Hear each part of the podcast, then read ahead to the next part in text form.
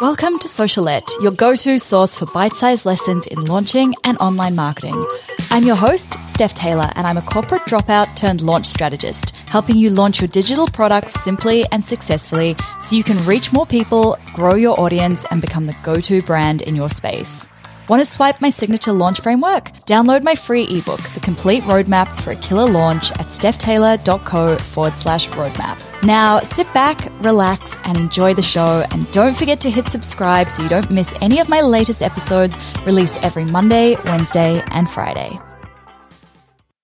Hey, welcome back to Socialette. This is episode 271.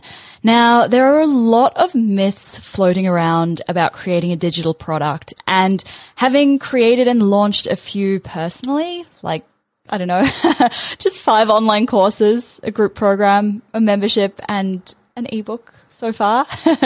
um, anyway, so having created and launched a few, I thought it was probably time to address some of the myths that might be holding you back. So if you're interested in creating an online course or a membership or a group program, but you have no idea where to start, whether your idea is any good, what tech to use, or even what to teach. I have a pre-recorded three hour workshop that runs you through all of these things.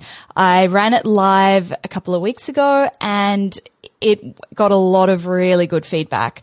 And in fact, I actually guarantee that you will walk away with complete clarity on your idea, the confidence that your audience needs and wants your digital product, and a clear week by week structure for how you'll create it, or I'll give you your money back. It's that simple. So you can find out more about that at stephtaylor.co forward slash workshop.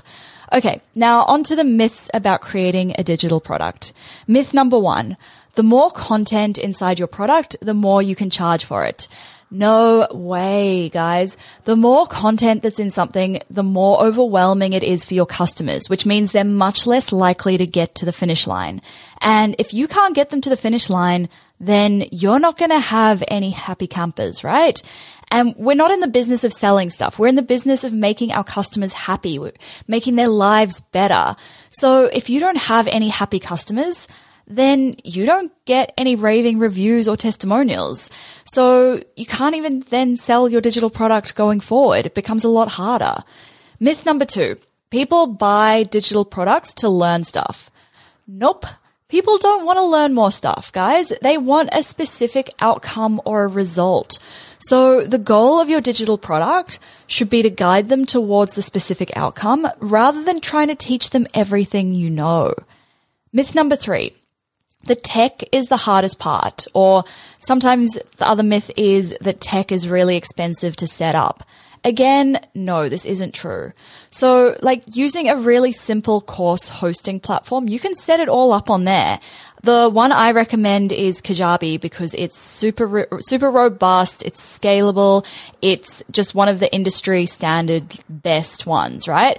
And if you're interested in a 28 day trial, I do have a 28 day trial for you. You can grab that at stephtaylor.co forward slash Kajabi. That's K A J A B I. I've used Kajabi for probably about two and a half, nearly three years now, and it is amazing. I cannot recommend it enough.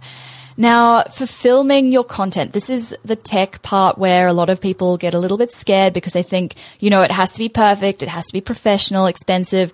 No, it really doesn't, guys. You don't need to pay thousands of dollars for a pro to do it for you. I literally just recorded audio over my slides for my first online course. I wasn't even on camera. So it can be really simple and really easy. You don't have to make it complicated.